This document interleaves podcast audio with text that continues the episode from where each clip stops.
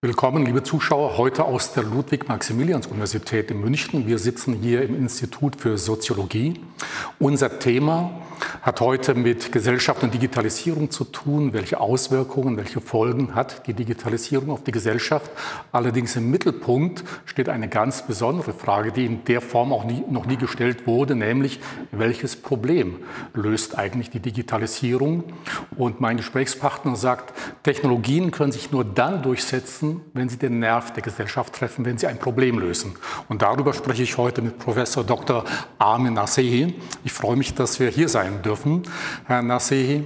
Und ein paar Worte zu Ihrer Vorstellung. Sie sind Soziologe. Ja. Sie sind Inhaber des äh, Lehrstuhls für allgemeine Soziologie und Gesellschaftstheorie hier an der LMU, Herausgeber der Kulturzeitschrift Kursbuch, die möglicherweise doch der ein oder andere kennen wird.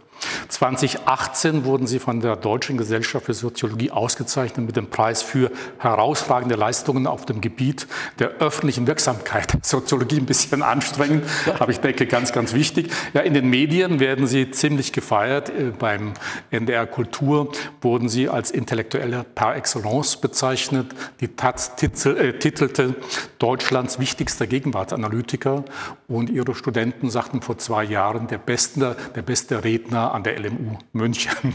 Also ziemlich hohe Erwartungshaltungen, Herr Nassehi.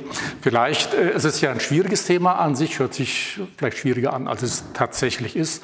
Deshalb vielleicht eine etwas äh, unmoralische Frage, die nach einer philosophischen Antwort sucht. Und zwar, also wenn man solche Lobeshymnen hört. Ja, Bedeutet das eher für einen, okay, ist es mehr Belastung, Verantwortung, vielleicht sogar eher Selbstbestätigung, weil man das ohnehin schon eher wusste? Und es gibt ein schönes Zitat von Friedrich Hebbel über den deutschen Philosophen, der mal gesagt hat, wenn er selbst nicht mal weiß, was er schreibt, meint er, der Genius spreche. Was trifft auf Sie zu? Naja, wenn man nicht genau weiß, was man antworten soll, hilft ja meistens der Humor so ein bisschen ja. weiter. Und Deshalb man so ja sagen, naja, also wenn die Latte sehr hoch hängt, dann ist es auch relativ einfach, drunter herzugehen. Und ähm, also ernsthaft gesagt, natürlich, das sind natürlich tolle Zuschreibungen, die hängen ein bisschen auch damit zusammen, dass viele der Dinge, die ich tue, durchaus öffentlich auch sichtbar werden. Da hängt gar keine Strategie dahinter. Ähm, man darf die Dinge nicht so ernst nehmen, wie sie sich anhören.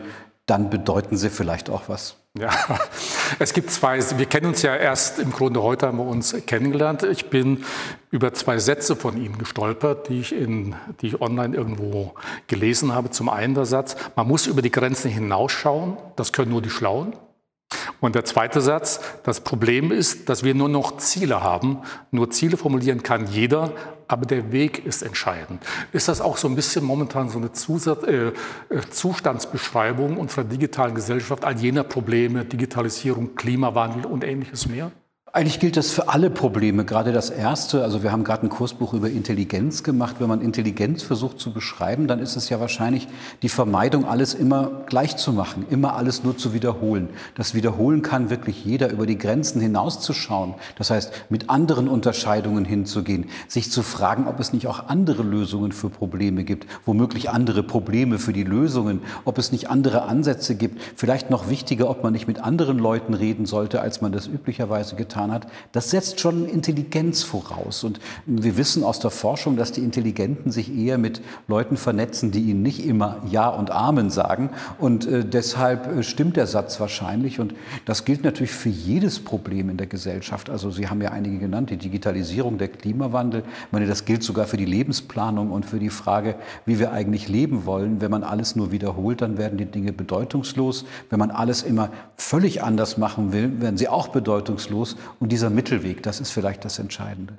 Über die Auswirkungen, über die Folgen der Digitalisierung ist schon eine ganze Menge äh, geschrieben worden. Auch Sie sprechen natürlich darüber. Allerdings haben Sie auf eine Frage aufmerksam gemacht, wie ich eingangs sagte, die bisher so noch nie gestellt wurde, nämlich welches Problem löst die Digitalisierung. Dazu haben Sie auch ein sehr aktuelles Buch, nicht nur sehr aktuell, es ist in diesen Tagen erschienen, Muster, im CH Beck Verlag erschienen, Theorie der digitalen Gesellschaft.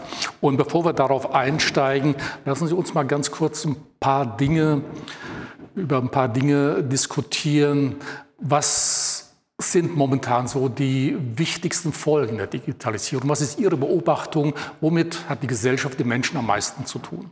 Also interessanterweise haben wir mit der Digitalisierung vor allem dort zu tun, wo wir es gar nicht merken. Also äh, wir suchen uns dann immer Dinge, die irgendwie was Besonderes sind. Ja, wir reden dann von Information Overload oder von starken Kontrollfantasien, äh, die bestimmte Leute haben oder die Idee, dass wir womöglich von anderen gesteuert werden oder so etwas. Das sind die großen Diskurse. Interessant ist ja, dass alles, was wir im Alltag machen, eigentlich mit Digitalität zu tun hat. Also wenn ich überlege, was ich heute schon alles gemacht habe. Ich habe heute Morgen Sport gemacht auf einem Crosstrainer. Der hat mir sozusagen im Hinblick auf die Mittelwerte dessen, was ich an Sport in den letzten Wochen gemacht habe, gesagt, dass das heute nicht so viel war wie sonst und kann dann Mittelwerte produzieren. Ich habe mir die Zähne mit einer elektronischen Zeit, äh, äh, wie heißt es, äh, Zahnbürste geputzt, die, die, die einen ja. Sensor hat, ja. an Mustern zu erkennen, ob ich schon genug ob geputzt habe oder nicht. Ich bin mit der Straßenbahn gefahren, deren, äh, deren nicht nur Pläne, sondern das Nacheinander bestimmter Dinge digital gesteuert werden, damit man an Haltestellen die nächste Straßenbahn tatsächlich erreichen kann. Das wird in München zum Teil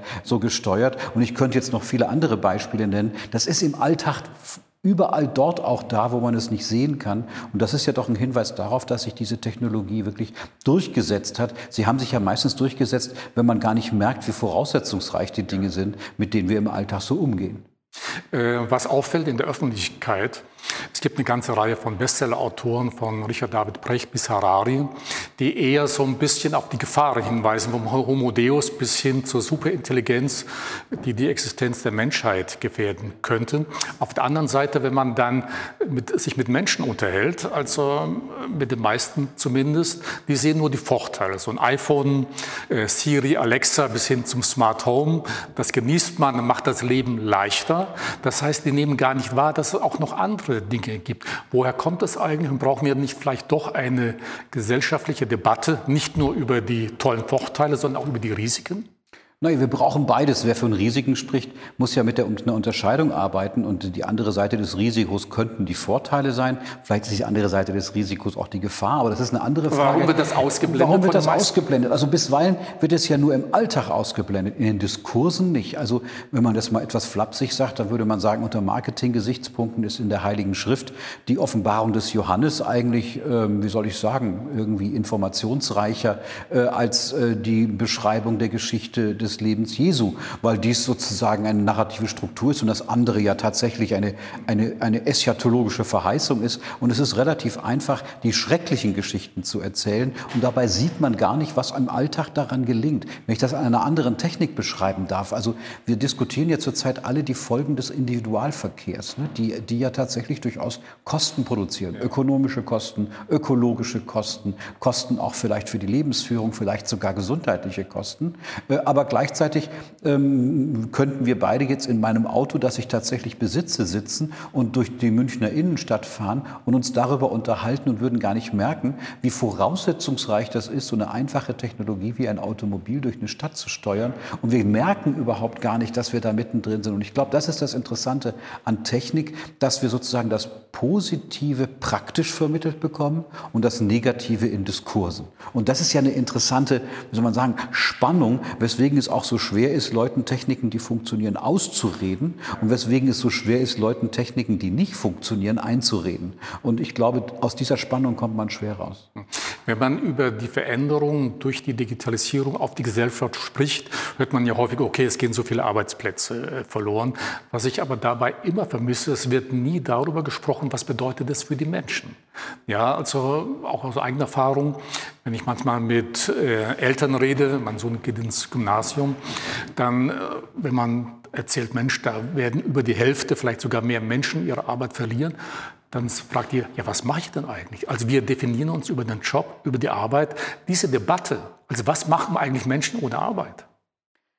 Also das ist eine sehr grundlegende Frage und zunächst stellt sich ja die Frage, ob die Prognosen überhaupt stimmen, dass die Digitalisierung tatsächlich so viele Arbeitsplätze vernichtet. Ich habe also im Rahmen der Recherche für das Buch tatsächlich in der internationalen Literatur mal nachgesehen, ob es irgendwo wirklich valide Informationen darüber gibt, was da eigentlich passiert und es ist so gewesen, wie ich es schon erwartet habe. Sie finden tatsächlich von honorigen Forschern und Forscherinnen tatsächlich Hinweise auf beides. Ja, also dass äh, ich übertreibe jetzt mal 120 Prozent ja. der Arbeitsplätze verschwinden oder dass es ein riesengroßes Jobwunder gibt. Das wissen wir nicht. Das ist das eine. Das, also bis jetzt ist das ja oft diskutiert worden. Man hat auch bei Einführung der Dampfmaschine gesagt, jetzt brauchen wir keine Menschen mehr, weil die Kraftentfaltung der Dampfmaschine so groß ist. Das stimmte offensichtlich nur partiell. Stimmt, aber einhaken möchte ich, man sagt das ja auch bei, beim Automobil. Da gab es vorher die Droschkenfahrer, ja. ja. die haben alle ihren Job verloren. Genau. Nur es gibt einen kleinen und ich denke wesentlichen Unterschied. Damals so ein Droschkenfahrer, der konnte vielleicht auch Straßenarbeiter werden. Nur heute der Fährtfahrer ja. oder die Verkäuferin an der Ladenkasse, die kann nicht zum IT-Programmierer umgeschult werden. Das ist also richtig. da gibt es natürlich schon große Unterschiede. Ja, das ist richtig, da haben Sie völlig recht. Allerdings, wir wissen es tatsächlich nicht. Also das ist sozusagen für diejenigen, die jetzt in, sagen wir mal, vielleicht auch in einer, in einer, in einer späteren Phase ihres Arbeitslebens im Arbeitsleben sind und äh, Umstellungen äh, stattfinden, kann es natürlich große Auswirkungen haben. Aber Ihre Frage war ja noch viel tiefgehender, nämlich ist das nicht eine Chance, darüber nachzudenken, ob tatsächlich Erwerbsarbeit, darum geht es ja nicht um Arbeit, sondern hm, Erwerbsarbeit, Arbeit, das heißt Arbeit für Bezahlung oder äh, die, also das Zählen der Zeit, die ich bei der Arbeit verbringe, das ist ja eigentlich das Maß, das wir angucken. Wie viel wir arbeiten, wird ja selten gemessen, sondern wie lange wir dafür brauchen. Ähm, ob das tatsächlich der Weisheit letzter Schluss ist, äh, wie wir sozusagen wie soll man sagen, also uns selbst ankoppeln an das Anpassungsproblem an die Gesellschaft. Auf Deutsch heißt das, wir müssen irgendwie unser Geld verdienen. Und die Frage ist, wie wir eigentlich in bestimmte Wertschöpfungsprozesse eingelassen sind. Zurzeit kennen wir eigentlich nur einen Großteil der Zeit, in diese Wertschöpfungsprozesse zu investieren und dafür entlohnt zu werden. Ähm, man wäre sicherlich nicht intelligent, wenn man glauben würde, dass das die einzige Möglichkeit ist, die Gesellschaften zur Verfügung stehen.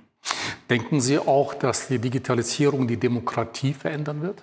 Also es ist sicherlich nicht die Digitalisierung selbst, aber es sind die Folgen digitaler Medien zum Beispiel. Also ähm, vielleicht erleben wir jetzt, und das ist ein Motiv, das, das, mich, das mich tatsächlich sehr, äh, sehr also fasziniert hat, als ich selber sozusagen das, das, das, entdeckt habe, dass wir womöglich über die Beobachtung dieser jetzigen neuen Technologie viel mehr über die Selbstverständlichkeiten der vorherigen Zustände lernen. Also welcher zivilisatorische Fortschritt es zum Beispiel ist, dass es innerhalb des Mediensystems Gatekeeper gibt. Man nennt diese Gatekeeper Journalisten. Das sind ja eigentlich die Leute, die gewissermaßen schon darüber entscheiden, über was und wie eigentlich berichtet wird. Ne? Und dann hat man immer gesagt, die große Utopie besteht darin, dass jeder mitreden kann, dass jeder uploaden kann, dass niemand eigentlich ausgeschlossen wird aus Sichtbarkeit. Ich übertreibe jetzt etwas, das gilt nicht für jeden, aber, aber prinzipiell ist es schon so. Und jetzt merken wir, dass das sich natürlich sehr, sehr negativ, würde ich zunächst mal sagen, auswirkt auf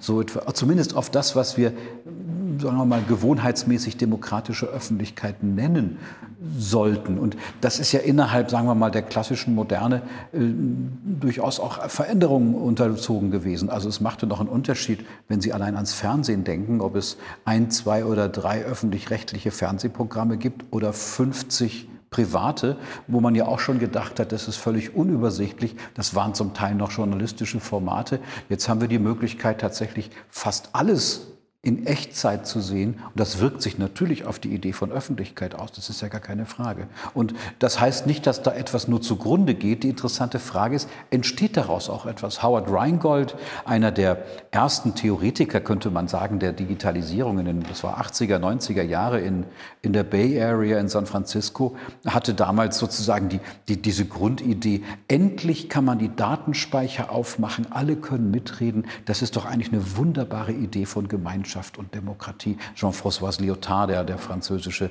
postmoderne Philosoph, hat das auch gemeint. Wenn man die Datenspeicher aufmachen, wird alles gut. Jetzt merken wir, wenn man, wenn man, wenn man Kommentarspalten für alle aufmacht, dann kommt es zum Teil zu sehr großen Zivilisationsverlusten in der Kommunikation weswegen Zeitungsverlage, wenn sie im Internet veröffentlichen, sich genau überlegen, bei welchem Thema sie sozusagen frei kommentieren lassen oder äh, womöglich ohne Moderation kommentieren lassen. Und das ist natürlich das Ergebnis einer Erfahrung, die zeigt, dass diese Funktion des Gatekeepers, den es vorher gab, ganz offensichtlich nicht ganz umsonst ja. entstanden ist. Ich denke, das ist ein ganz guter Übergang zum Thema Ihres äh, Buches Mustertheorie der digitalen Gesellschaft.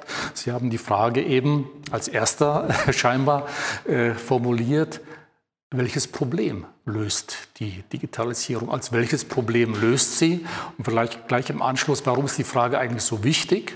Und welchen Nutzen ziehen wir daraus? Genau, also äh, man könnte sagen, welches Problem löst diese Frage eigentlich? Ne? Also die, die äh, üblicherweise beschäftigen uns mit Dingen und sagen, welche Probleme macht das eigentlich? Also was für Probleme produziert die Digitalisierung? Was für Probleme oh, das produziert ist aber ein anderer Ansatz. Genau. Ja. Und das, an so eine Frage sind wir gewöhnt. Das heißt, wir relationieren hier auch Problem und Lösung. Wenn man das umdreht, relationiert man auch Problem und Lösung. Ich gehe als empirischer Sozialforscher davon aus, dass ich etwas sehe, also eine ein, eine Erscheinung beobachten kann. Und dann behaupte ich nicht, dass diese Erscheinung selber das Problem ist, sondern ich sage, das muss eine Lösung sein für etwas. Das ist nur so, weil es offensichtlich ein Problem löst. Und diese Methode nennt man Funktionalismus. Welche Funktion hat eigentlich etwas, das so stattfindet, wie es stattfindet? Warum bewährt es sich? Also wir, wir, wir, wir Sozialwissenschaftler interessieren uns ja nicht für den Einzelfall, sondern eigentlich für die Kumulation von Einzelfällen, also äh, für das für wiederhol sich wiederholende Muster. Und dann soll man sagen, die Digitalisierung ist offenbar so ein Muster, das da ist, so eine Erscheinung, die da ist. Und deshalb stelle ich die methodisch genaue, kontrollierte Frage, auf welches Problem reagiert das eigentlich? Die zweite ist, Sie haben ganz am Anfang das schon erwähnt, die zweite Intuition ist, wenn wir über Technik reden, dann muss man feststellen, das kann man historisch auch rekonstruieren, dass nur die Techniken sich wirklich durchsetzen, die äh, tatsächlich auch ein Problem lösen, beziehungsweise wo man sagen kann, es gibt schon eine Disposition dafür, bestimmte Dinge zu tun. Mein Lieblingsbeispiel ist natürlich der Buchdruck, äh, wo man sagen kann, also ähm, warum ist es eigentlich so toll, die Heilige Schrift zu distribuieren, also an Leute zu verteilen? Das liegt sicherlich nicht daran nur, dass die Heilige Schrift als Heilige Schrift funktioniert, sondern dass es einen Informationswert hat, wer sie wie eigentlich liest und dass offenbar das selber Lesen etwas ist, was durch die Komplexität der Gesellschaft auf einmal eine besondere Bedeutung bekommt. Und das bekommt dann eine Eigendynamik, sodass wir eine, sozusagen den Autor erfinden, den zurechnungsfähigen Autor erfinden, die Kritik erfinden. Also man, man hat ja nicht nur die Heilige Schrift verteilt, sondern auch ihre Kritik, vor allem ihre Kritik. Und das ist sozusagen etwas, was ich jetzt hier auch beobachten will. Ähm, was passiert eigentlich dadurch, dass ein bestimmtes Problem gelöst wird? Und da muss ich natürlich rauskriegen, welches Problem welches war das eigentlich? Genau. Und die Antwort darauf ist, welches Problem, ähm, wenn wir historisch mal etwa ins 19. Jahrhundert gehen und sehen, dass sich die Selbstbeobachtung von Gesellschaft total verändert hat, dann, dann stößt man auf das Problem. Also wenn ich das jetzt mal in großen historischen Strichen sagen darf, alle früheren Gesellschaften haben ihre Lösungen eigentlich aus der Tradition entnommen. Also man wusste, wie man die Dinge macht und macht sie dann genauso weiter. Es war so gut wie kein Wandel sichtbar. Wandel war so langsam, dass er nie in einer Lebenszeit stattgefunden hat. Das hat sich wirklich geändert. Also die, die, die Scheide 1800 die Zeit, der Zeitpunkt ist schon nicht ganz unwichtig, wo man sagen kann, es entsteht der Nationalstaat, es entsteht der Betriebskapitalismus, es entsteht wirtschaftliche Berechnungsformen, es entsteht Urbanisierung, es entsteht Stadtplanung, es gibt stehende Heere, die organisiert werden müssen, es gibt ein öffentliches Bildungssystem, man muss sich irgendwann sozialpolitische Fragen stellen, wie man Menschen versorgt, man muss ökonomische Pläne machen, es gibt ein Kreditwesen. Also all diese Geschichten, das gab es alles vorher auch schon, aber jetzt in einer, in einer, in einer eklatanten interessanten Art und Weise. Und da reicht es nicht mehr einfach, die Tradition, die Tradition zu befragen, sondern ich muss Muster berechnen, was denn wohl passieren könnte. Wie viele Felder auf denen Weizen angebaut wird, braucht eine Großstadt wie Paris, damit es jeden Morgen dort Baguette geben kann. Also wie viele Lehrer braucht man für eine Gesellschaft, bei der wir alle in eine schulische Bildung hineinbringen, damit man komplexere Berufe lehren kann und so etwas. Und darüber muss man sich Gedanken machen. Das sind ja bereits digitale Fragestellungen. Man zählt und man versucht an Mustern rauszukriegen, wo kriegt man eigentlich die Ressourcen her. Genau, es gab also auch schon früher Daten, die gab es immer schon, ja. nur es wurden noch keine Bezüge, ganz Beziehungen genau, ganz genau. untereinander äh, hergestellt. Also was wirklich toll ist, wenn man das guckt, 1872 ist das, ist das Statistische Reichsamt in Berlin gegründet worden. Ne? Und ähm, äh, da war Deutschland relativ spät dran. Das gab es in anderen Ländern noch etwas früher. Und man hat sofort festgestellt, wie brisant eigentlich die Daten sind, die man da sammelt. Wahrscheinlich Dinge, ganz hoher Geheimnisschutz genau, das so ich sagen. Man hat die Sachen sofort zum Staatsgeheimnis erklärt. Das ist doch hochinteressant ja. eigentlich. Ne? Äh, Sie sagen auch, moderne Gesellschaften sind nur noch digital zu verstehen. Ja, das genau Liegt das, das eben an der Menge von ja. Äh, Daten, die einfach entstehen in allen Lebensbereichen? Ich würde andersrum sagen, es entstehen so viele Daten in allen möglichen Lebensbereichen, weil sie eben nur digital zu verstehen ist. Also wenn Sie zum Beispiel Hygieneplanung in einer Großstadt im 19. Jahrhundert machen, in, in Brüssel oder in Paris hat man da, war man da besonders früh dran, dann muss man sich zum Beispiel Gedanken über die Lebensstile unterschiedlicher Gruppen machen und braucht Daten über die. Man braucht Daten über die Frage, wie viele Kinder bestimmte Gruppen in der Gesellschaft eigentlich kriegen wie viel Wasser ihnen zur Verfügung steht für Hygiene, außerordentlich wichtig. Welche Krankheiten im Zusammenhang mit welchen Ereignissen wo eigentlich entstehen. Das kann man ja nicht mit bloßem Auge sehen, sondern man muss die Daten miteinander vergleichen und wird dann, wird dann feststellen, dass gewissermaßen das, was wichtig für die Gesellschaft ist, so nicht mehr unmittelbar sichtbar ist. Also ich bringe das gerne auf die Formel, dass mein Konkurrent auf einem Arbeitsmarkt oder auf einem Heiratsmarkt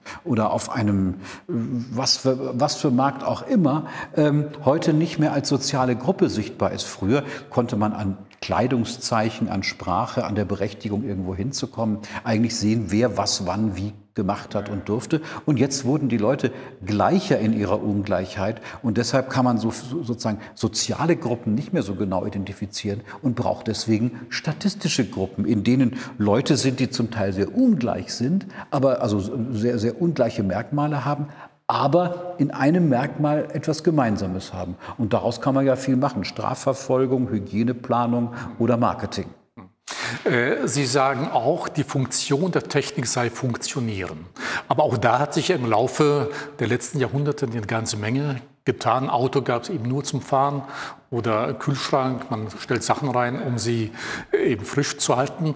Und Sie sprechen von einem sogenannten Sinnüberschuss. Genau. Also ich meine, es ist, es ist für die Sozial- und Kulturwissenschaften immer sehr schwer gewesen, rauszukriegen, was Technik eigentlich macht. Ne? Wir sind ja erstmal zunächst mal technikfern, was, die, was unsere Ausbildung angeht. Wir benutzen zwar technische Geräte, aber eigentlich ist es etwas, etwas, was weit weg ist. Und da muss man fragen, wovon unterscheiden wir Technik von Humanität? Das ist eigentlich Quatsch, weil es gibt auch menschliche Verhalten, das sich technisieren kann. Von Kultur, das ist auch Unsinn, weil viele der Techniken natürlich sehr kulturabhängig in bestimmten Zusammenhängen anschlussfähig sind. Äh, oder von Humanität, das ist auch eine sehr merkwürdige Form. Ne? Von Natur Natur könnte man es auch noch unterscheiden, äh, aber die Naturkräfte werden in der Technik ja angewandt. Ja. Deshalb muss man sich eben wiederum diese Frage stellen, welches Problem löst eigentlich Technik? Ne? Das ist genau die gleiche, die gleiche Fragetechnik, wenn man so will. Und da gibt es viele und, Antworten. Ja, und also die äh, Antwort, ich. die ich gebe, ist tatsächlich, das, das stammt nicht von mir, das ist von Niklas Luhmann mal formuliert worden, die, die, die, die Funktion ist das Funktionieren. Das heißt, Technik dockt dann in der Gesellschaft an, wenn man nicht darüber reflektieren muss. Ich drücke einen Knopf und dann funktioniert es. Das Licht geht an, der Motor springt an. Äh, äh, bei, bei, einer, bei einer Anwendung im Computer äh, fängt es an zu drucken oder die Datei wird gespeichert. Und sobald das funktioniert, müssen wir eigentlich nicht mehr darüber reflektieren. Wir haben es bei Technik permanent mit Blackboxes zu tun, wo für uns völlig uninteressant ist, was dahinter passiert. Wir können es aber tun. Also wir können alle Auto fahren mehr oder weniger gut. Ähm, und wenn man mal fragt, wer eigentlich weiß, was passiert, wenn man ein Gaspedal drückt, das kann wahrscheinlich kein, keine 0,5 Prozent der Autofahrer wirklich erklären, aber braucht man auch nicht, weil man weiß, was es tut. Das, das entlastet von Reflexion. Also einen Motor zum Anspringen zu bringen, ist viel einfacher, als Sie dazu zu bringen, mir 20 Euro zu geben, weil ich Sie dafür überzeugen müsste. Mein Auto muss ich nicht überzeugen, dass es anspringt. Das ist die Funktion von Technik. Und das ist sozusagen etwas, was in der Digitaltechnik nochmal einen, einen Überschuss produziert, weil wir gewissermaßen hier wiederum Technik durch Technik symbolisieren können. Wobei der Sinnüberschuss, den Sie gerade genannt haben, der ist noch ein anderer. Also wir, nehmen wir mal Facebook, das kennt ja fast jeder. Ne? Facebook sieht auf den ersten Blick so aus, als könnten wir einer bestimmten Gruppe, je nach Einstellung oder einer Öffentlichkeit, einen Satz hinschreiben. Ne? Wir schreiben hin, ich freue mich, dass der FC Schalke mal wieder gewonnen hat bin ein alter Schalke-Fan. So. Und das Interessante ist, dass diese Information für vielleicht meine Freunde interessant ist, wobei die wissen das alle, aber das, das, das wäre sozusagen eine Banalität. Noch viel spannender ist es für Facebook, dass aus diesen wenigen Informationen in der Rekombination mit anderen Informationen ein Sinnüberschuss produziert wird, der in meinem Kopf vorher gar nicht da war. Und deshalb ist das eine Sinnüberschusstechnik. Also Facebook ist nicht dazu da, damit wir miteinander besser kommunizieren können, sondern dass Datenspuren anfallen, in deren Struktur man etwas machen kann. Zum Beispiel Marketing, zum Beispiel Leuten was verkaufen, zum Beispiel ähm, virtuelle Gruppen herstellen, die sich womöglich für bestimmte Dinge interessieren, zum Beispiel Dinge zu finden, die man womöglich gar nicht gesucht hat. Und das ist ja vielleicht das, was ein bisschen bedrohlich erscheint, dass die Dinge, die wir da machen, tatsächlich einen, einen Sinnüberschuss produzieren. Man könnte sagen, einen, einen, einen kommunikativen Überschuss. Alles, was ich hier mache, hat woanders noch stärkere Wirkungen. Und das ist das Merkwürdige eigentlich an dieser Technik. Deshalb ist die Frage, ob das so einfach Technik ist, gar nicht so einfach zu beantworten, weil wenn ich diese Technik anwende, passiert ja mehr als das, was ich durch das Umlegen des Schalters eigentlich will. Das ist ein bisschen kompliziert, aber ich glaube, daran wird deutlich, dass, dass sich also bei dieser Digitaltechnik zum Teil gar nicht so viel ändert, weil es ganz ähnlich ist wie Dinge vorher und gleichzeitig alles ändert, weil ganz andere Verbindungen gesetzt werden können. Und diese Sinnüberschussgeschichte ist so etwas.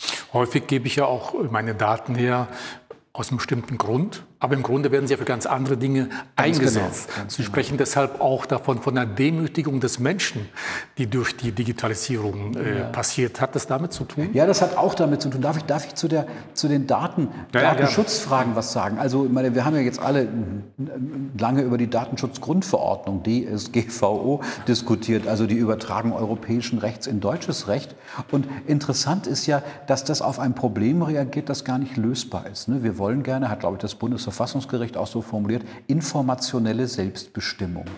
Und was meint man eigentlich damit? Eigentlich würde das ja genau, wenn man es wirklich ernst nimmt, heißen, dass ich selbst darüber bestimme, was mit meinen Daten gemacht wird. Das aber war das, an sich auch der Sinn. Genau, aber das kann ich ja gar nicht kontrollieren, weil diese Techniken ja genau dafür da sind, dass niemand vorher weiß, was man mit den Daten tun kann. Also, was weiß ich, äh, die Spuren, die in einem, in einem Datensatz stehen, damit kann ein Marketingmensch was anderes anfangen als jemand, der in einer Staatsanwaltschaft sitzt oder jemand, der, der Wahlkämpfe organisieren will. Und ich, wie soll ich kontrollieren, wie ein Datum, das von mir stammt, tatsächlich ähm, sozusagen von mir selber bestimmt wird im Hinblick auf die Informationen, die anfallen. Das lässt sich nicht mehr kontrollieren. Jetzt das Interessante an der Datenschutzgrundverordnung ist, wir haben eine rechtliche Lösung für das Problem. Ne? Nämlich wir machen einen Haken, wenn wir eine App kaufen oder wir machen eine Unterschrift, wenn wir in irgendeinem Datensatz drin sind. Und damit ist dieses technische Problem gar nicht gelöst, aber es, es wird jetzt anders zugerechnet. Ich habe offenbar zugestimmt und damit ist die Sache erledigt. Wenn ich nicht zustimme, dann komme ich nicht in die Datei rein, werde vielleicht kein Patient in dem Krankenhaus oder ich kann die App nicht kaufen und komme nicht als Nutznießer dieser App in Frage. Und das ist ja die, die interessante Form, wo man sagen muss, die Demütigung, von der Sie sprechen, besteht vielleicht darin, dass wir an unserer eigenen Praxis merken, dass die, dass die Praktiken viel weiter reichen als unser eigener Horizont. Das ist eine der Demütigungen der, der Digitalisierung. Gut, hier drückt einfach der Schein. Ja, wir glauben, dass wir damit eine ganze Menge erreichen, aber wir wissen nicht, genau. was die Technik insgesamt. Genau. Also das rechtliche Problem ist gelöst, das technische damit ja, noch lange nicht. Ne? Aber darf ich zur Demütigung noch einen Satz ja. sagen? Also, meine, es gibt ja noch eine andere Demütigung, nämlich, dass man sozusagen aus relativ wenig Informationen über uns unglaublich viel über uns rauskriegen kann. Also, wir sind ja so als als bürgerliche, gut gebildete Menschen daran gewöhnt, dass wenn man Auskunft über sich selber gibt, man lange Geschichten erzählt. Ne? Wir, wir kennen das im Alltag, dass wir uns eigentlich dem anderen kommunikativ nähern und sagen, wer wir sind. So ein, groß, ein guter Datensatz braucht über, über Einzelne eigentlich nur so drei, vier Parameter und schon kriegt man raus, wer es ist. Und das, das ist doch, das, das finde ich wirklich demütigend, aber das kenne ich als Soziologe weil die Soziologie ja eigentlich als Geschäftsgrundlage hat. Da ist übrigens der Ökonomie, äh, der Volkswirtschaftslehre und eigentlich allen Sozialwissenschaften natürlich sehr ähnlich, zu sagen, wir sehen zwar individuelles Verhalten, wenn man jemanden fragt, warum hast du das gemacht, dann wird man sagen, habe ich mir ausgedacht, möchte ich, so will ich. Aber es ist sehr berechenbar, dass Leute in bestimmten sozialen Lagen, aus bestimmten Milieus, mit bestimmten Ausbildungen, bestimmten Herkünften, bestimmten Interessen und so weiter, mit hoher Wahrscheinlichkeit dies oder jenes jenes tun und dies oder jenes unterlassen. Und das ist etwas, was man den Sozialwissenschaften eigentlich immer schon vorgeworfen hat, dass, dass wir eigentlich sagen, ihr seid ja eigentlich nur so Wurmfortsätze einer allgemeinen Struktur. So schlimm ja. ist es natürlich nicht. Aber das war schon skandalös in den Sozialwissenschaften in den 60er, 50er Jahren, als das das erste Mal öffentlich diskutiert worden ist. Und heute macht die Digitalisierung was Ähnliches. Ja, also ein Portal, bei dem ich öfter eingekauft habe, weiß ziemlich genau etwas über meine potenziellen Konsumbedürfnisse, die dann, wenn ich Vorschläge bekomme, interessanterweise fast nie an den Haaren herbeigezogen sind, sondern wirklich ganz gut passen. Und das ist ja, das ist doch merkwürdig, dass wir für einen nicht persönlichen Algorithmus offenbar durchschaubarer sind, als für jemand, der uns womöglich gut kennt. Genau. Und da geht es ja auch noch so ein bisschen um die Frage der Selbstbestimmung. Was entscheide ich im Grunde dann in Zukunft noch? Ja, mir wird ja nur suggeriert, suggeriert, dass ich diese Entscheidung treffe. Die Entscheidung wurde vorher schon getroffen. Genau, und ja. es, ist, gibt ja Geschäftsmodelle. man könnte ja sagen, okay, also ich biete Ihnen jetzt, äh, also ich als Algorithmus biete Ihnen jetzt irgendwas an und Sie können natürlich selber entscheiden, ob Sie es kaufen oder nicht. Ne? Ähm, also wenn ich an mich selber denke, meine große Passion ist die Musik. Ich habe selten den sehr guten Tipp, den ich von irgendwelchen Algorithmen bekommen habe, dann ausgeschlagen. Das nächste Geschäftsmodell ist ja, dass man aus so einem Algorithmus ähm, etwas rausbekommt und dann wird es gleich per, per, per Botendienst jemandem geschickt. Ja. Wenn er es nicht haben will, kann er es ja zurückschicken, ja, ja. kostenlos. Und das ist ja schon eine noch größere Form eigentlich des Überredens. Und ähm, ähm das nächste Geschäftsmodell ist wahrscheinlich, dass das Geld schon mal von vornherein von der Kreditkarte abgezogen wird oder von Apple Pay eingezogen wird oder von wem auch immer. Und das finde ich eigentlich das Interessante, dass, dass diese Übergriffigkeit natürlich schon etwas ist, womit man umgehen muss. Also wenn man das unter Marketing-Gesichtspunkten betrachtet, ist vielleicht unter Marketing-Gesichtspunkten manchmal eine etwas größere Form von wie soll man sagen, Distanziertheit, ja. Gelassenheit oder Höflichkeit besser als diese, diese, diese geradezu an Drücker, Druck, Drückerkolonnen erinnernde Form sozusagen des Marketings. Aber da sieht man, dass wir durchaus Handlungsspielräume haben, aber die Begrenztheit hier eigentlich sichtbarer wird, als es vorher der Fall war. Äh, was die gefährdete Privatheit anbelangt, da beginnt ja nächstes Jahr in China der größte Menschenversuch. Man startet ein soziales Bewertungsmodell, Social Scoring, wo nicht nur Behörden, Sie und mich, wenn wir dort leben würden, beurteilen, sondern auch Menschen untereinander Bewertungen abgeben. Das war gut, das ist schlecht. Die Folge davon sind, wir dürfen dann vielleicht kein Auto mehr einkaufen, wir bekommen schlechten Kredit, der Job wird vielleicht verweigert und ähnliches mehr. Nur erstaunlich ist ja, dass die Chinesen selber, wie ich gehört habe, das gar nicht so schlimm finden. Also das, die Sache selbst ist schon erstaunlich genug. In der Tat, das ist, das finde ich auch das Erstaunlichste. Ich habe mir das auch sagen lassen, auch beobachten können. Ich finde das sehr interessant, dass man daraus ja lernen kann, dass bestimmte kulturelle Muster, wenn man so will, kulturelle Gewohnheiten durchaus sehr stark ähm, einen Einfluss darauf haben, wie Techniken, wie Alltagstechniken, wie Praktiken dann eigentlich funktionieren. Und das scheint tatsächlich in einer Gesellschaft, die ohnehin daran gewöhnt ist, dass so etwas wie eine eher wie soll man sagen, zentralisierte Form der Beobachtung auch schon politisch institutionalisiert ist. Vielleicht gibt es sogar kulturelle, kulturell entgegenkommende Chiffren dafür, das womöglich besser durchsetzen kann, von den Rechtsregeln ähm, ganz zu schweigen. Ja, also so etwas wie ein individuelles, individuelles subjektives Recht auf diese Form von Selbstbestimmung wird man in China womöglich gar nicht zählen können. Aber spannend ist ja, dass man das jetzt beschreiben kann und sagen, wir sind ganz anders. Aber wenn man mal genau hinguckt, dann finden wir bei uns auch ähnliche Dinge. Es gibt zum Beispiel kleine Unternehmen, die bieten als Dienstleistung an, die Kreditwürdigkeit von Menschen zu messen. Und die Daten, die dabei ausgewertet werden, sind nicht das übliche Verdächtige, also der letzte Lohnzettel und äh, bei der Schufa abzufragen, ob da schon mal was vorlag, sondern äh, zu sehen, mit wem, mit wem umgibt man sich eigentlich bei Facebook. Ja. Welche politischen Statements hat man schon mal gehabt? Ist man womöglich befreundet mit zu vielen Leuten, die die Kredite nicht zurückgezahlt haben?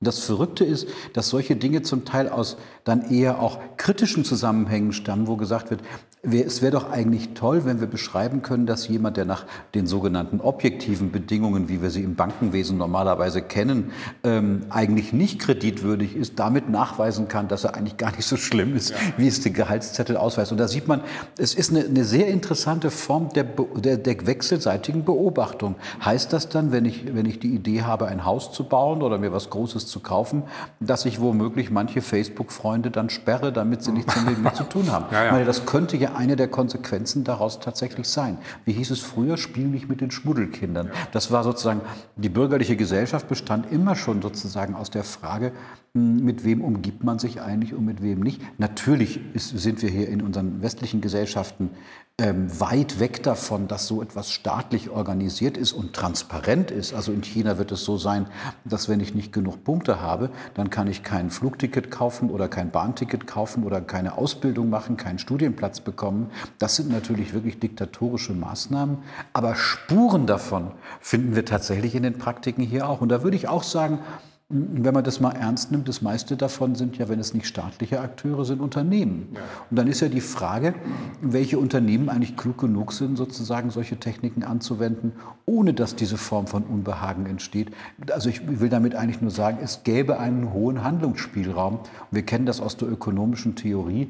Mit jemandem Geschäfte zu machen, bedeutet auch vielleicht nicht alles sofort zu bekommen von ihm, was ich kriegen kann, weil ich dann morgen mit ihm keine Geschäfte mehr machen kann. Wie, wie baue ich also Vertrauen auf? In solch einer Situation?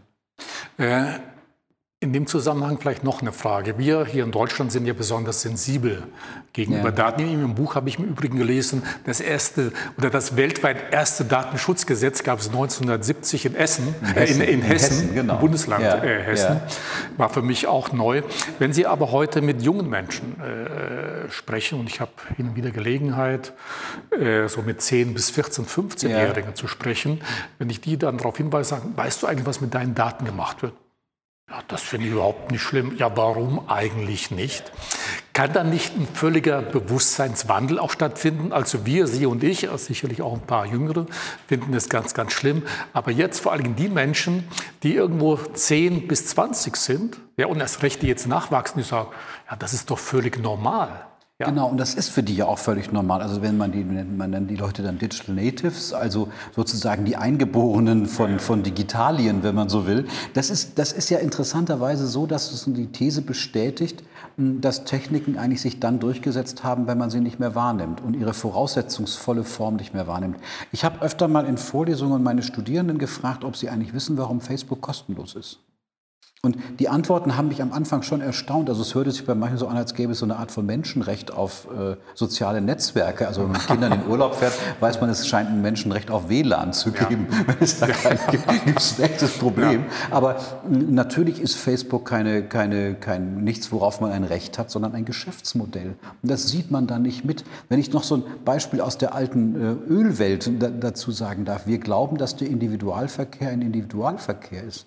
Wir könnten ohne die ganze Infrastruktur, die öffentlich finanziert ist, zum Teil auch privat finanziert ist, die wir selber durch Steuern mitfinanzieren, zum Teil sehr ungleich verteilt, weil auch die, die diese nicht in Anspruch nehmen, das mitbezahlen, ähm, sozusagen in einer Struktur drin, die so voraussetzungsreich ist, dass man sie unbedingt braucht, aber eigentlich sehen wir sie gar nicht. Eigentlich nehmen wir sie nicht wahr. Und das kann man eigentlich erst dort sehen, wo man, wo man sieht, dass solche Infrastrukturen nicht funktionieren. Ja. Ne? Also wo keine Straßen da sind, wo sich niemand um die Straßen kümmert, wo, wo es keine Sicherheitsstandard gibt, wo es keine Polizei gibt, die darauf aufpasst. Das unterschätzen wir, dass ohne die Polizei der ganz banale ähm, Individualverkehr unmöglich wäre. Und sowas Ähnliches erleben wir hier auch. All diese Dinge sind stark eingebettet in gesellschaftliche Strukturen, aber wenn sie funktionieren, merken wir das gar nicht. Und die junge Generation merkt das in der Tat nicht. Deshalb kommen dann Pädagogen, die meistens älter sind und sagen, wir müssen es den jungen Leuten beibringen. Dann kommt die Diskussion, äh, mehr, mehr, mehr Tablets in die Schule und jeder soll programmieren lernen und sowas. Damit wird man das Damit, Problem ja. sicherlich nicht lösen. Also nichts dagegen, dass Tablets in der Schule sind und und dass äh, irgendwie das WLAN funktioniert. Wer weiß, ob das dann wirklich funktioniert, wenn man das in öffentlichen Schulen sozusagen sich selber überlässt. Da müsste man ja doch eine Menge an Geld ausgeben, damit das funktioniert. Man sieht, das ist auch eine Infrastruktur, die, ähm, die getragen werden muss. Aber das ist eigentlich nicht das Problem, sondern eine Reflexion der eigenen Praktiken. Wir erleben es doch jetzt zur Zeit. Wir haben doch, wenn man das Klimawandelproblem wirklich ernst nimmt, da muss man sagen, niemand ist ja so böse gewesen, den Klimawandel hervorzubringen, sondern das sind Praktiken, die sich sehr bewährt haben, deren Kumulation zu Problemen geführt hat. Und jetzt müssen wir gucken, wie kann man eigentlich damit in einer zivilisierten Art und Weise umgehen. Und das Gleiche gilt eigentlich auch für die Folgen der Digitalisierung. Äh, Sie haben eben die Unsichtbarkeit der Technik äh, angesprochen.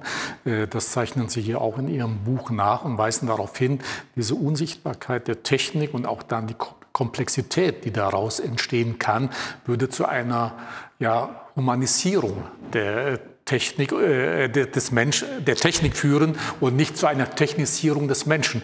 Das hat aber auch ein paar Schattenseiten. Ja, ich. das ist eine sehr, komplizierte, eine sehr komplizierte Frage. Also es gibt ja die Angst und auch die Selbstzurechnung, dass Algorithmen irgendwann sowas wie menschliche Intelligenz sein könnten oder sogar ersetzen könnten. Und ähm, also mal, ich habe dazu eine klare These, das wird nicht der Fall sein. Und ich glaube, dass wir über die, also das ist sozusagen das Gegenteil von Demütigung. Also ähm, ich glaube, dass wir aus den leistungsfähigen künstlichen Intelligenzsystemen, die in der Tat deshalb so leistungsfähig sind, weil sie so viel gleichzeitig berechnen können und wirklich, was Skalierungseffekte angeht, ja wahnsinnig genial sind, dass man an denen lernen kann, welchen Vorteil unser endliches menschliches Bewusstsein oder unsere endliche menschliche Intelligenz hat. Für mich ist immer das beste Beispiel, also erst ein mathematisches Beispiel. Gödel hat nachgewiesen, dass formallogische Systeme nicht widerspruchsfrei ja, dass es mathematische Sätze gibt, die man eigentlich nicht beweisen kann. Die man eigentlich kann, ja. nicht beweisen kann. Zweitens, aus der ganzen Diskussion um, um, logischen Diskussion um Paradoxien wissen wir, dass wir ja immer schon angefangen haben. Man kann den Anfang nicht anfangen, weil man schon angefangen haben muss. Ne, und das ist ja etwas, was im natürlichen Bewusstsein immer da ist. Bei den Apparaten muss man das tun.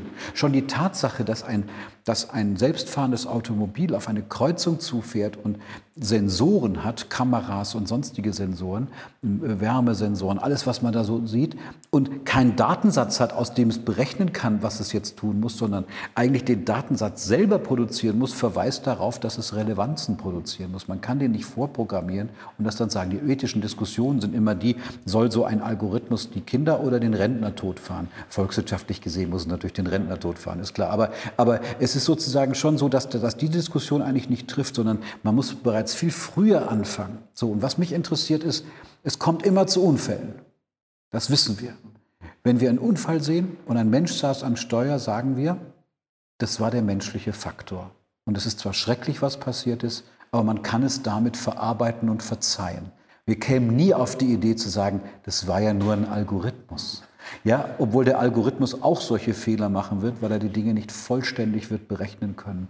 Und deshalb glaube ich, dass, dass diese Apparate niemals die, die, die, wie soll man sagen, das Resonieren von Menschen ersetzen kann. Und dazu gehört, das ist ein Gedanke von Nick Bostrom, einem britischen Philosophen. Ein schwedischer Philosoph, äh, der in also Oxford lehrt. Der, wollte ich sagen, aus skandinavischer Herkunft, äh, der, den ich sehr schätze der ja eine tolle Idee hatte, nämlich zu sagen, was ist mit einem Algorithmus, der dafür programmiert ist und der die Ressourcen bekommt, die Welt in Büroklammern zu verwandeln. Irgendwann wird, die, wird das Universum aus Büroklammern bestehen, weil das Ding sehr leistungsfähig ist. Man kann ja den Stecker ziehen und sagen, das Gerät wird als erstes dafür sorgen, dass niemand den Stecker ziehen kann, wenn es wirklich intelligent ist. Nur ist das intelligent, weil diese Intelligenz hätte keine Stoppregel. Wenn man mit ihnen sowas machen würde, dann kämen sie wahrscheinlich irgendwann darauf zu sagen, ich bin zwar der Beste im Umwandeln der Welt in Büroklammern, aber ist das echt so eine gute Idee? Dieser Satz, ist das eine gute Idee? Die Stoppregel, die ist eigentlich in diesen Systemen nicht abbildbar, zumindest nicht so weit wir das heute sehen können. deshalb glaube ich, dass wir aus der KI-Diskussion die Stärke der Begrenztheit der menschlichen Intelligenz, die situiert ist in einem, in einem ähm, imperfekten und endlichen Körper. Und ich denke, also künstliche Intelligenz, Superintelligenz ist ja momentan auch eines dieser ganz hypen äh, Themen. Man hört dieses und jenes, wobei ja. zumindest Stephen Hawking, der letztes Jahr leider verstorben ist, schon darauf, immer wieder darauf hingewiesen hat, Superintelligenz kommt plötzlich. Ja, möglicherweise so en passant, weil einfach alles so komplex wird. Und die große Gefahr ist eben, dass wir es dann nicht mehr im Griff haben.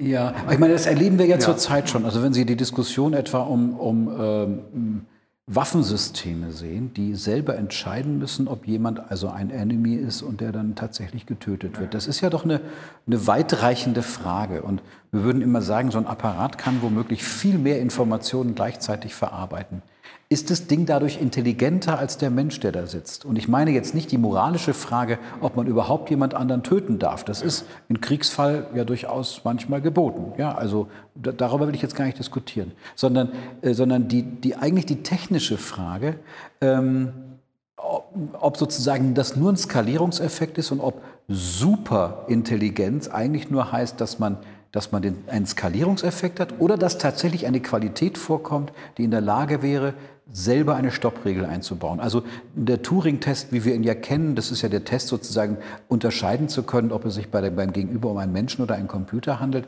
Eigentlich müsste man den Turing-Test in der Weise erweitern, also der müsste sozusagen demonstrieren können, dass so ein System eine Stoppregel selber haben könnte. Also, dass es selber entscheidet, ich werde die Tasks, für die ich erfunden wurde, jetzt nicht weiter abarbeiten, sondern etwas anderes tun, weil mir das nicht sinnvoll erscheint.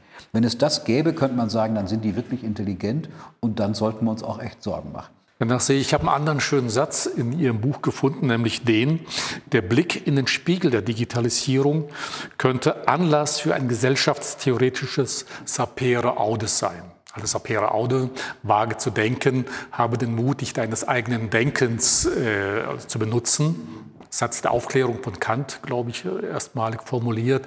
Was verstehen Sie darunter? Wo ist da äh, die, habe den Mut zu denken. Ja. Also das ist natürlich eine Provokation, der Satz. Das ist klar, weil er eigentlich unserer Intuition, die wir über die Digitalisierung haben, widerspricht. Ich meine damit eigentlich, dass wir aus der Diskussion um die Digitalisierung ja lernen können, wie die Gesellschaft funktioniert. Also eigentlich ist es ein, ein soziologisches Sapere Aude. Die Soziologie, ich, ich sehe eigentlich in der, in der Digitalisierung eine große Chance für die Soziologie, das zu tun, was sie am besten kann, nämlich über Mustererkennung und die, die Entstehung von Strukturen nachzudenken. Sie kann ja auch durchaus kritisch nachdenken und sagen, sollen diese Apparate das machen? Meine These lautet ja, dass die hm, dass, dass der Gegenstand der Digitalisierung, wenn es jetzt nicht um rein technische Überwachung technischer Prozesse geht, dass der Gegenstand der Digitalisierung der Gesellschaft selbst ist. Also ähm, diese, diese, diese stupende Regelmäßigkeit unseres Konsumverhaltens, die stupende Regelmäßigkeit unseres Gesundheitsverhaltens,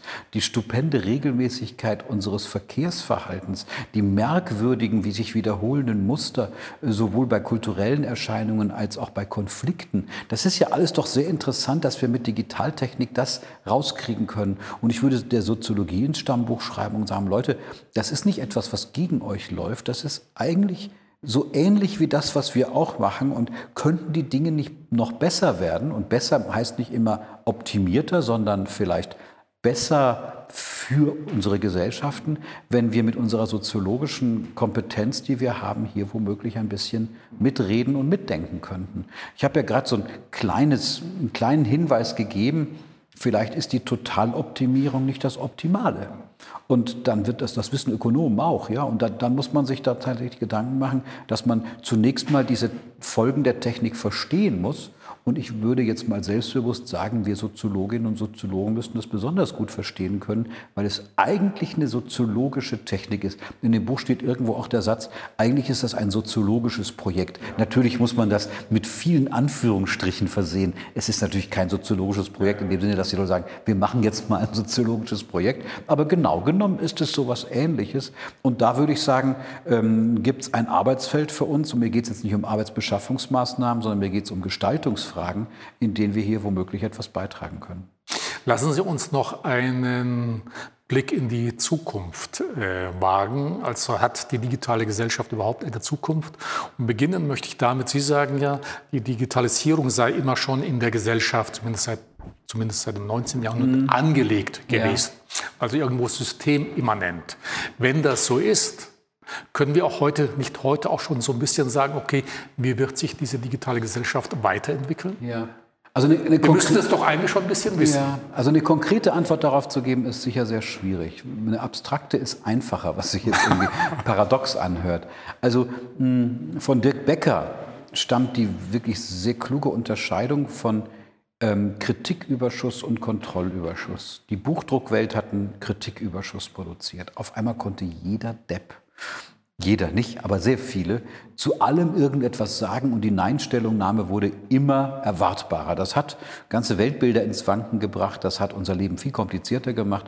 Das war eine echte Katastrophe und sie war auch die Grundlage eigentlich unserer liberalen, freiheitlichen Gesellschaft. Hm, heute, so sagt Becker, haben wir es eher mit einem Kontrollüberschuss zu tun. Entstehen neue Akteure, die so viel Kontrolle ausüben können, dass äh, manche Grundfesten unserer Gesellschaft und manche Narrative unserer Gesellschaft außer Kraft gesetzt werden. Man denke alleine an die Kapitalkonzentration an den Daten. Also nicht, dass es nicht in der Geschichte des Kapitalismus schon andere Kapitalkonzentrationen gegeben hätte. Denken Sie an die Stahlwirtschaft, ja, das waren hoch ähm, äh, investive Bereiche, in denen natürlich Kapitalkonzentration mit den Technologien zusammenhing. Jetzt haben wir eine Kapitalkonzentration allein aufgrund des Versprechens der Rekombinierbarkeit von Daten. Diese Unternehmen besitzen ja materiell nichts. Uber besitzt kein einziges Auto. Airbnb besitzt keine, keine einzige Unterkunft. Und Facebook besitzt eigentlich auch nichts, außer natürlich ein paar Servern und das Versprechen, wofür es, an der, wofür es sozusagen am Markt sehr, sehr wertvoll ist, das Versprechen und natürlich auch die Zugriffsmacht darauf, die Rekombination von Datensätzen zu machen. Das, wenn das die neue, die neue Machtposition ist, dann verschieben sich viele Dinge. Sind Staaten eigentlich noch diejenigen, die am meisten wissen? Ich meine, wir haben vor einer Generation ähm, gegen die Volkszählung demonstriert, ja, weil der Staat irgendwie so ein paar rudimentäre ja, Informationen hatte.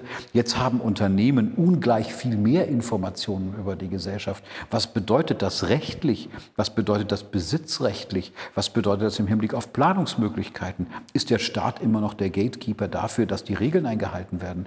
Das wird sich nochmal stellen. Was ist mit dem Gewaltmonopol des Staates, wenn man sozusagen das aushebeln kann durch diese Dinge? Ich will jetzt keine Katastrophengeschichten erzählen. Ich will nur sagen, das sind alles Dinge, die im Horizont durchaus denkbar sind. Und darüber muss man ernsthaft nachdenken. Und das ist auch ein theoretisches Problem, weil wir uns die Frage stellen müssen, was eigentlich diese Rekombinationsfähigkeit von Daten eigentlich bedeutet. Was wird, Sie haben es vorhin ja angesprochen, künstliche Intelligenz oder ich würde lieber von Entscheidungssystemen reden, was wird das irgendwann für eine Bedeutung für die Zurechnungsfähigkeit haben? Ich beschäftige mich viel mit Medizinsoziologie. Werden medizinische Entscheidungen irgendwann von Algorithmen getroffen? Ich meine, die Bewertung von, von Elektrokardiogrammen äh, wird jetzt schon vom Computer gemacht. Ne? Also ein Arzt sieht gar nicht mehr das Ganze, was man sieht, sondern nur noch die Teile, die der Apparat als, als Unregelmäßigkeit herausbekommen hat. Ist das schon eine ärztliche Entscheidung? Wem wird das zugerechnet? Der Softwarefirma, dem Programmierer, dem Arzt, dem Krankenhaus? Also das, das sind ganz neue Fragen, wo sich die Dinge ordnen müssen. Und, und da sind wir gerade mittendrin. Und vielleicht bin ich naiv, wenn ich sage, es wäre gut, wenn wir das mit weniger Dampf machen würden, also mit, mit, mit größerer Gelassenheit, uns wirklich die operativen Fragen anzugucken, statt die Frage zu stellen, sind wir jetzt für oder gegen die Digitalisierung? Werden wir überleben oder nicht? Natürlich werden wir überleben. Die Frage ist nur, wie. Man muss sich angucken, was für schreckliche Katastrophen in den letzten 200 Jahren alleine stattgefunden haben, von denen jede einzelne eigentlich schlimm genug gewesen wäre zu sagen, es kann eigentlich nicht weitergehen. Es wird zu sicher neuen Formen von Gleichgewichten kommen. Ich meine, im politischen Raum wissen wir nicht, ob es die liberale Demokratie des Westens ist, die, die bleibt. Im Wirtschaftsleben wissen wir nicht, ob es eine durch den Staat einigermaßen wenigstens einhegbare Form des Kapitalismus ist oder eher etwas Wilderes, was wir beobachten können. Wir wissen nicht, ob so etwas wie Menschenrechte sich dann tatsächlich aufrechterhalten lassen. Ich sage, wir wissen es nicht. Ich sage, das wird nicht, das wird so kommen. Aber wie Sie wissen, über die Zukunft zu reden, ist nicht so einfach. Gut, ich denke aber, es ist sehr wichtig, einfach diese Fragen anzusprechen. In den letzten Jahren von der Politik hört man ja, glaube ich, ganz, ganz wenige sind Soziologen wie Sie oder Philosophen auf der anderen Seite, die diese Themen in die Öffentlichkeit ja. bringen. Braucht man aber dann nicht auch insgesamt auch so ein bisschen eine Soziologie oder vielleicht auch Philosophie des Digitalen, damit es besser draußen ankommt? Also natürlich sage ich jetzt ja und ich würde jetzt auch mal nicht ganz ohne Selbstbewusstsein sagen, das ist ein, ein Versuch dazu, so etwas beizutragen und zwar auch mit dem, mit dem expliziten Stil Stilmittel, nicht von vornherein zu wissen, dass alles schlecht ausgeht, sondern vielleicht zu zeigen, dass das aus unseren eigenen Routinen stammt. Sie haben die Politik angesprochen. Es ist doch sehr interessant, dass über diese Fragen in den Wahlkämpfen der letzten Jahre kein einziges Wort äh, verloren wird. Also meine, wenn, wenn ich heute Sozialdemokrat wäre, würde ich sagen, also wir waren am erfolgreichsten, als wir sozialen Aufstieg durch Industriepolitik machen konnten. Ich müsste mich jetzt eigentlich mal darum kümmern, ob so etwas wie sozialer Aufstieg und Versorgung von Bevölkerung in einer digitalen Wirtschaft denkbar und möglich ist. Also darüber würde ich echt nachdenken. Wenn ich konservativ wäre, dann würde ich ernsthaft darüber nachdenken, was diese Volatilität eigentlich für Folgen hat auf das Bedürfnis nach kalkulierbaren Lebenswelten. Genau, also wie wollen wir leben, ist wie? die ganz große Frage, ja. aber die wird von der Politik überhaupt, überhaupt nicht nicht beachtet. Wir ja. tun so, als seien sozusagen, als sei das immer noch mit der Folklore äh, der 70er, 80er, 90er Jahre zu machen und erfinden uns zum Teil Ersatzprobleme, die gar nicht so relevant sind. Und das, also das ist ein echtes Problem. Deshalb würde ich sagen, haben wir bis jetzt auch auf dem, auf den, auf dem Reflexionsmarkt über Digitalisierung vor allem die, die, ja, die, die eschatologischen, die endzeitlichen Endzeit. äh, Formen eine besonderen, einen besonderen Erfolg gehabt. Ich glaube ehrlich gesagt ähm, Endzeitpropheten nicht, wenn sie mehr als fünf Jahre lang damit auf dem Buchmarkt erfolgreich sein können, weil das ja doch ein Hinweis darauf ist, dass die Endzeit etwas länger dauert. Theologisch nennt man das Parosieverzögerung. Ja. Hm. Ähm, wir kommen zu unserer oder zu meiner letzten Frage, Herr Nassaye. Äh, was kommt? Utopie? Also was Positives, dass äh, wir Menschen gelernt haben, mit der Technik umzugehen, dass wir äh, die Vorteile daraus ziehen, dass wir Roboter zu unserem Nutzen einsetzen, dass wir eine schöne neue Welt haben im positiven Sinne?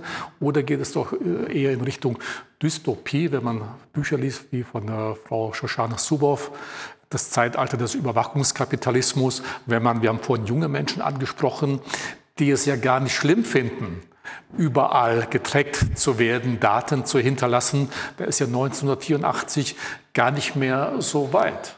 Also ich meine, das ist eigentlich in der Geschichte immer so gewesen, dass, dass utopische und dystopische Ideen sich eigentlich gegenseitig ermöglicht haben. Und, und insofern ist das kein Sonderfall. Das Buch von Subow übrigens schätze ich sehr, weil das sehr detailreich tatsächlich Probleme aufzeigt, aber ähm, die, die Lösungsmöglichkeiten, die klingen bisweilen sehr traditionell. Ja? Und, und wir werden natürlich sehen, dass auch die, die, wie soll man sagen, das Eingreifen, das staatliche Eingreifen in kapitalistische Dynamiken in Zukunft vielleicht was anderes bedeutet, als es das für die, sagen wir mal, Stahl- und Kohlebetriebene Industriegesellschaft bedeutete. Also insofern ist Utopie und Dystopie sind sozusagen, man könnte sagen, zwei, zwei Seiten einer Medaille. Und ich finde, dass man weder behaupten sollte, natürlich ist die, ist die Digitalisierung die Lösung für alle Probleme und wir werden das schon alles hinkriegen, äh, noch zu behaupten, das ist der Untergang der Menschheit, sondern es pendelt sich immer in der Mitte ein. Und ich weiß, wie, wie langweilig und doof eigentlich diese Antwort ist. Aber ich fürchte, praktisch wird es genauso laufen. Die Dystopien haben auch ihre Funktion. Man könnte jetzt methodisch fragen, welche Funktionen haben Dystopien? Dystopien haben die Funktion, also welches Problem lösen sie? Sie lösen das Problem der Aufmerksamkeit. Mehr Aufmerksamkeit produzieren sie zunächst einmal mit den, mit den Untergangserwartungen. Die ganze Kapitalismuskritik ja, die ja immer sozusagen behauptet hat, dass der Kapitalismus fast automatisch aus sich selbst heraus sich zerstören muss, was sich ja in den letzten 150 Jahren sowohl bestätigt als auch nicht bestätigt hat, äh, war eigentlich ein, ein, ein Vehikel, das uns dazu gebracht hat, die Reflexionsform immer neu zu verändern. Tun wir Vielleicht jetzt auch. eine Fußnote dazu, dass es dann irgendwo in der Mitte zwischen Utopie und Dystopie Diktatur. Insofern, wenn man die Probleme der Welt sieht, all das, was Digitalisierung bringt, Klimawandel, können wir eigentlich die Probleme nur dann lösen, wenn es wirklich irgendwo eine große Weltregierung gäbe und den Menschen dann sagt, okay, das muss jetzt getan werden im Sinne des Fortbestandes. Ist auch ein, ein, alter Diskurs der Aufklärung eigentlich gewesen. Und äh, äh Auguste Comte, der übrigens den Begriff der Soziologie erfunden hat, hat sich das so vorgestellt, dass eigentlich die Soziologen äh, dann in diesem, in, in, diesem, in diesem, an diesem Hof sitzen müssten und mit rationalen Entscheidungen das für alle machen.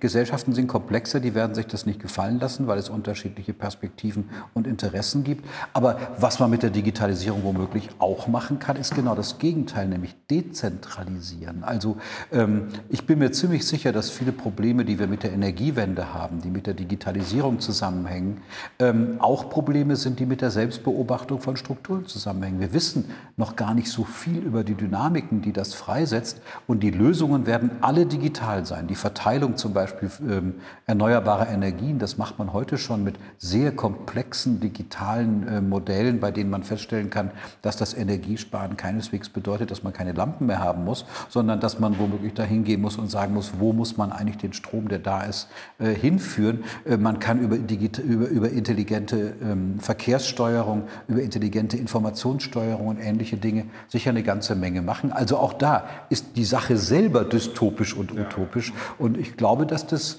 Also wie gesagt, Prognosen sind immer schwierig, aber warum sollte die dieser Mechanismus, ja, ja ähm, vor allem über die Zukunft, genau, warum, warum, sollte ausgerechnet dieser Mechanismus ähm, bei diesem Fall, wie wir ihn doch aus historisch sehr gut kennen, nicht gelten? Hm, wahrscheinlich werden manche Dinge ganz anders ausgehen, als wir das jetzt wissen. Aber ähm, wir haben durchaus die Fähigkeit, ein Problembewusstsein zu haben. Mein sapere Aude, dass ich, da in, dass ich den, der Soziologie eigentlich ins Stammbuch schreibe, ist, vielleicht ist es ein, ein, ein Punkt, an dem die Soziologie wieder auf unsichtbare Strukturen der Gesellschaft hinweisen kann, wie sie es bereits in den 60er Jahren im Hinblick auf soziale Ungleichheiten gemacht hat. Und ähm, ganz ehrlich, ähm, das, das, das stimmt mich eigentlich ganz hoffnungsfroh, weil wir zumindest auf der Erkenntnisseite hier ein paar Schritte weiterkommen können. Also dieser Pere Aude habe Mut, dich deines eigenen Verstandes zu bedienen, macht vielleicht ein bisschen Hoffnung, dass wir eher in Richtung ja. Utopie gehen als äh, Dystopie. Diese Asymmetrie ja. muss sein. Ja, Nassi, herzlichen Dank für das wirklich unterhaltsame Gespräch. Man sieht, Soziologie kann auch spannend sein, sehr unterhaltsam. Zum Schluss möchte ich noch mal auf Ihr neues Buch hinweisen, Muster, Theorie der digitalen Gesellschaft. Ich muss sagen, auch für mich war es nicht immer leichte Kost, aber wenn man es dann ganz durchgelesen hat, erkennt man schon die Zusammenhänge und erkennt auch, wie wichtig ein solches Werk ist und kann mir sehr gut vorstellen, dass es zum Standardwerk Werk über die digitale Gesellschaft avancieren wird. Ich drücke in die Daumen, viel Erfolg dabei und vielleicht demnächst mal über die Zukunft der digitalen Gesellschaft. Herzlichen Dank, Herr Nassé. Sehr, sehr gerne. Vielen Dank. Wie gewohnt, mehr Informationen über Herrn Nassé und das Buch auf unserer Website dwc-digital.de und natürlich auch in unserem Podcast. Herzlichen Dank.